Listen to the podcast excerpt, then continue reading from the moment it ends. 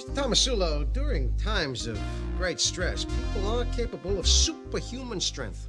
Yeah, and if you think I'm kidding, just try me. Try me. Because I would love it! Yo, mate. Cheeky Volley, episode 28, Wimbledon men's final recap. What's up, Asher? Yo, what's up, mate? Live, li- live from Wimbledon. Live from Wimbledon. All right, so this was a big final. The third meeting between Djokovic and Berrettini. We've been big fans of him for a couple years now, since we saw him play at the US Open. What was it, court 17 against Popyrin? yeah, yeah, yeah. In 2019, the year he got to the semis. Then I saw him in the semis as well that year. Real quick, how much has his back, um, backhand improved since then? Uh, not much. Okay, okay we'll, we'll- we'll come back to that. yeah. before, before we get into the match, this is something we've spoken about at length, and it's still an evolving discussion. Let's talk about how Djokovic has seemingly sleepwalked his way into the final. Right? I feel like over the last couple of years, since he since he became healthy again, and he won the Grand Slam in 2018, he's obviously been on this incredible run since then. Not only is he getting better, but he seems to be managing his energy differently within Grand Slams. Hmm. We've, I think we both felt that maybe up until the fourth round, he was playing at what, 70, 75%? Yeah. Comment a bit on this. What's going on here? Yeah, it, it's it's obviously a bit easier for him on the grass because he has such a um, such a big edge on the grass relative to the rest of the tour. But I feel it's uh, where he's at in his career is similar to where Federer sort of uh, was at in, in 2007 because he had his uh, he had his real prime goat years in like 04 05 06 and then in 07 he kind of like uh, eased off a bit. And that was the year after he beat Gonzalez in the Australian Open he started losing to Cañas a bunch. Then he lost to Volandri and then even in the slams he um, every match it was sort of the commentators were saying oh he's not at his best. And then he was beating Davydenko 7-5 7-5 7-5 so it was always he would always focus his energy on the key moments in a set and kind of sleepwalk through the rest of it. And i think that that's what i was picking up from from from novak in uh in this tournament. I think we we saw him in the quarterfinals against Fucsovics and he he was just 70% max i would say. As in he, at, at no point did he seem remotely worried that he was even going to come close to losing a set yeah so but i think when when you do sleepwalk through the tournament like this it, it does it does open you up to, um, to sort of get caught out a bit cold. Uh, and sort of going into the final uh, I thought I thought I thought Berrettini did have a bit of a chance, sort of similar to how Roddick had a chance against Federer in 09, because Roddick was playing his best game and Federer was kind of sleepwalking a bit he had just come off beating like Tommy Haas in the semis in uh, in, in in 09 so he he was not he was not fully match tested so I thought there was was some potential for um, Matteo to come in and maybe maybe challenge him All right, so let's get into the details of the match. So generally, the first set, some extent, similar to what we predicted. We, we had a feeling Berrettini would win the first set, but maybe not in the fashion that he did. He was down, what, 5-2? Yeah, he was down 5 2, but he was playing awful tennis. Um, like, because Novak came out super tight. He was he served three double faults in the first two games, hit some sketch forehands wide.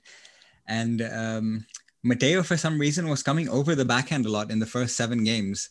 I had no idea why, because he has a really effective slice, especially on the grass. And and Novak doesn't really like the slice. He he prefers more of a rhythm. So uh, I had no idea why. Like, I think it must have been his that he discussed it with his team, and they said that oh no, maybe go over the top on the back. I, I have no idea why, but it was it was completely awful for the first seven games, and then he finally kind of got into it. Um, finally started winning some rallies uh, using his forehand, huge forehand. Then somehow got into it, and then really upped his level in the tiebreak. He he played a really good tiebreak, and he took it. Yeah, I was hyped to see him take the first set because when he was down 5 2, Hmm. you could tell he wasn't really moving that well either. And No. taping on his thigh, it did seem that maybe he wasn't really ever going to be in this match physically, but he pulled it around. Maybe maybe it was nerve just needed to warm up. But Hmm. I you're right. It was, it was a pretty flawless tiebreaker.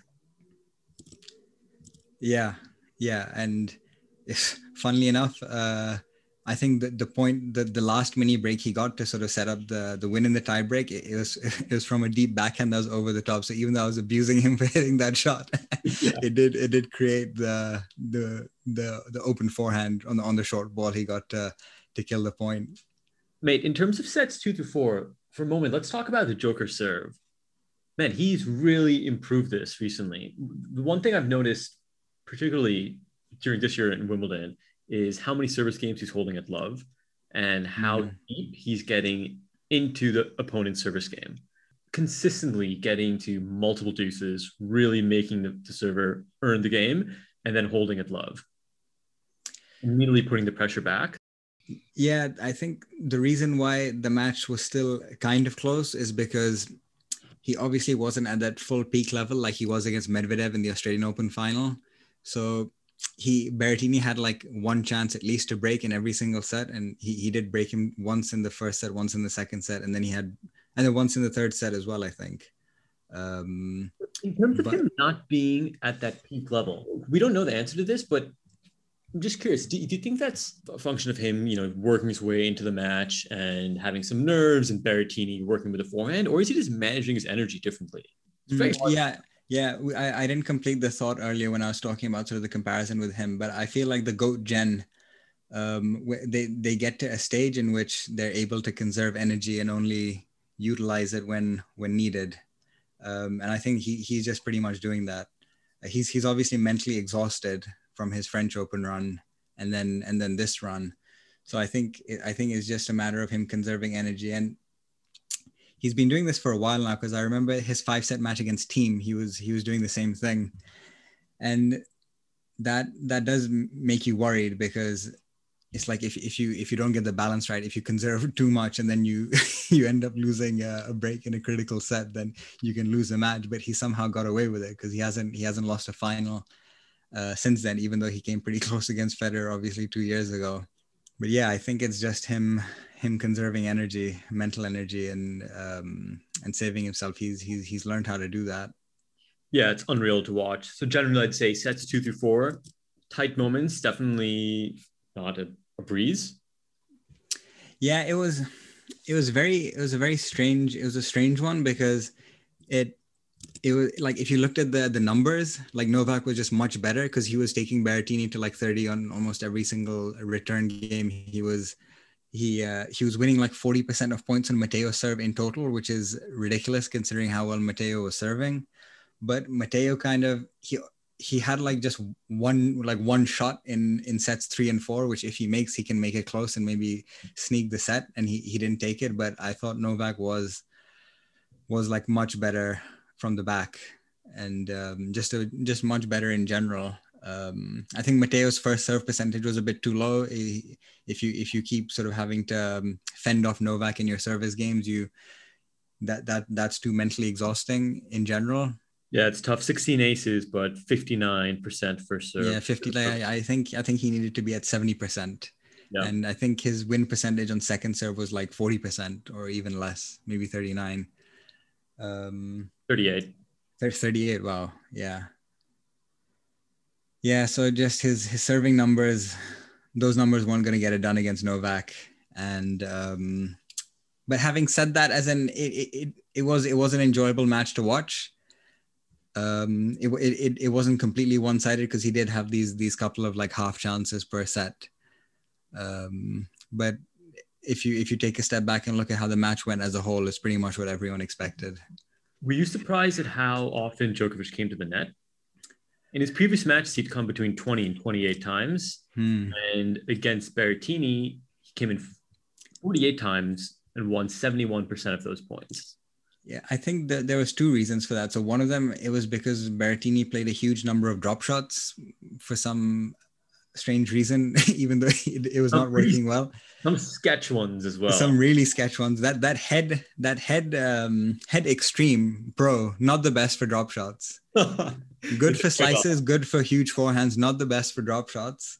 So I think that brought in Novak a lot. But I'm pretty sure Novak did did notice it, but he had a huge edge that he could just exploit. In which, if you if he approached the Berrettini backhand, like Matteo wasn't going to do anything with it because he he can't really go over the top and hit a passing shot, and he can't really pass on the slice. So I think Novak probably just got bored in, in that. If if it was Rafa, for example, he would have just hammered the backhand all day long and sort of started coming in. But I think Novak he uh, he didn't necessarily want to play in a way that wasn't natural so he he kind of just exploited that once in a while but not not all the time mate can you talk a bit about the crowd because i had a sense of what was going on watching so, on TV, but you were actually there. Yeah I, I, was there. So the, the crowd uh hilarious. Um you have a five-time champion on one end and you have a guy who i'm pretty sure 70% of the crowd had not heard of this guy uh, until two weeks ago, right? And yet every game is like Matteo, Matteo. and there wasn't it's not like there's many Italians there, but huge, hugely biased support towards Berrettini. Um, and Novak got a bit upset about that as well. a couple as he does, as he does. Yeah, but that was um, really surprising, and I definitely think it helped Matteo because I think uh, they definitely lifted him in the first set. Yeah, so this is Joker's 20th Grand Slam, his sixth Wimbledon. Mate, so Federer, Djokovic, Nadal all tied 20 mm. Grand Slams. I think we'll have to hold off on a podcast about what that means. The evolving mm. discussion of what that means for the GOAT discussion. Yeah, we keep we keep holding this off because uh new stuff gets added to the goat debate every time we come on. but but I, I think the the last goat debate well, I think we did three years ago after the US Open. So I think after this US Open will be a good time to reflect on the on the latest yeah uh, the latest status of it. Substantial developments to comment on. What do you think about the US Open summer that we're heading into now? You expect Djokovic to go to go on a run here? Keep momentum or ease back a bit? Mm, it's a it's a, it's a tricky one. His his form is amazing at the moment, but I just think on hard courts he he comes back to the field a bit. So on on the grass he has such a huge edge because the really good next gen players suck on grass. So like Dominic Thiem, well he he's disappeared a bit in general this year, but Zverev, uh, like Sasha, Tsitsipas, um, Medvedev, right? These guys, these guys are really good on hard courts, uh, and they're, they're pretty close to Novak on hard courts, but on on grass, they're just they're just not there. Joker is the overwhelming favorite to win the U.S. Open. No, I don't think overwhelming. I, he he was definitely overwhelming favorite to win Wimbledon. So I, I like I think even the betting markets had him at over fifty percent. But I think I think for the U.S. Open he might be at thirty five to forty percent. Okay, interesting. So what what do the betting markets have to say with the main contender, and what do you have to say about the main contender? Uh, where the U.S. Open? Yeah. Um, You're saying it's Federer, aren't you? Sorry. You're saying it's Federer, aren't you? oh no, I uh, well to be fair, I think this is the first time Federer is actually going to play a U.S. Open where he hasn't um, burnt himself um, sort of physically leading up to it. Although having said that, he he has difficult physical issues, but I think the wear and tear of just playing through the through the summer isn't might not be one of them. Yeah, I reckon um, he'll play probably one Masters before the U.S. Open. Mm, eh, the Olympics, the Olympics as well. Is he doing Olympics? I think he, he's definitely. He, I think he definitely wants to do Olympics. Um, so right now he's 16 to one to win the U.S. Open, which is not great. Novak is actually evens, by the way. So betting markets have him at 50%. I think that's a bit too high right now. Um, Medvedev's, I think Medvedev's good value at like seven to one. Because hmm. um, he, I think he's he's. Um, I think the Australian Open wasn't really an accurate reflection of where he is in his game versus where Novak is. I think it's a lot closer on hard courts. Hot take. So I, would uh, I'd expect I'd expect a Novak Medvedev final. Tsitsipas rebound. What about uh, a Mateo? Matteo, Matteo could get to the semis, but I, I, think Matteo is like a tier below a Medvedev and a Novak. Um, on like Novak on grass and both of them for sure on on hard courts. I think he he would be a team uh, a tier below Thiem as well. uh, if Thiem was at at his max level. Um, I I would I would say that he was also a tier below Sasha, but because uh, Sasha's improved recently. But having said that, I think he served 30 double faults against Felix. So look, I said it in 2019. I still stand by it. I think Matteo is Grand Slam good. I don't know if it's going to come this with the US Open, but I think he will get one. I think he if, if he, he uh, if he gets a nice draw, if he gets a nice bracket, then he he could he could win one. Strong. All right, mate. Stepping back for a moment, let's talk about Federer. Lost in the quarters to Hurkacz, straight sets. We were there. Third set was brutal. Six love. What happened? What does it mean? What do we expect for him at the U.S. Open? Yeah, so a really strange tournament for Federer. I think as a whole, I would say he probably did better than he was probably expecting and we were expecting. Um, Maybe better than had, you were expecting. Better than, than Kabir, Kabir was like expecting him to win. um, but extremely sketchy first round match against Mannarino. Um, Got out of jail on that one. Yeah, got out of jail. But Mannarino was a very tricky matchup, especially on for day one at Wimbledon because we, the, we the, called that as a five setter. Mm, yeah, because the the grass is a it, it's not been worn out a bit, so it's a bit slicker. And Mannarino plays these weird, sketchy uh, flat shots that you can't really time that well. And especially Federer, he doesn't have much match practice, so he he struggled for sure in sets two and three. He was kind of getting back into it in set four, and then and then obviously got got lucky with the injury. But then after that match, he he uh, picked up some good form. He he beat Gasquet in round two. Um, pretty pretty nice last two sets there. Uh, in Sonego in round four, he looked excellent. He looked as good as he's looked uh, in a um, since the last Wimbledon, basically. Kabir, Kabir, you were there for that, so you you saw that firsthand. You just timing everything. Oh, taking the ball really, really early. Probably the earliest I've seen him take it in a while, and never really faced any adversity in that match. I'd say. Mm. And then going into the quarterfinals, I, I was still unsure just because his form has just been so up and down. I wasn't sure if um, if he was going to produce a Sonego type match or a, a Mannarino type match.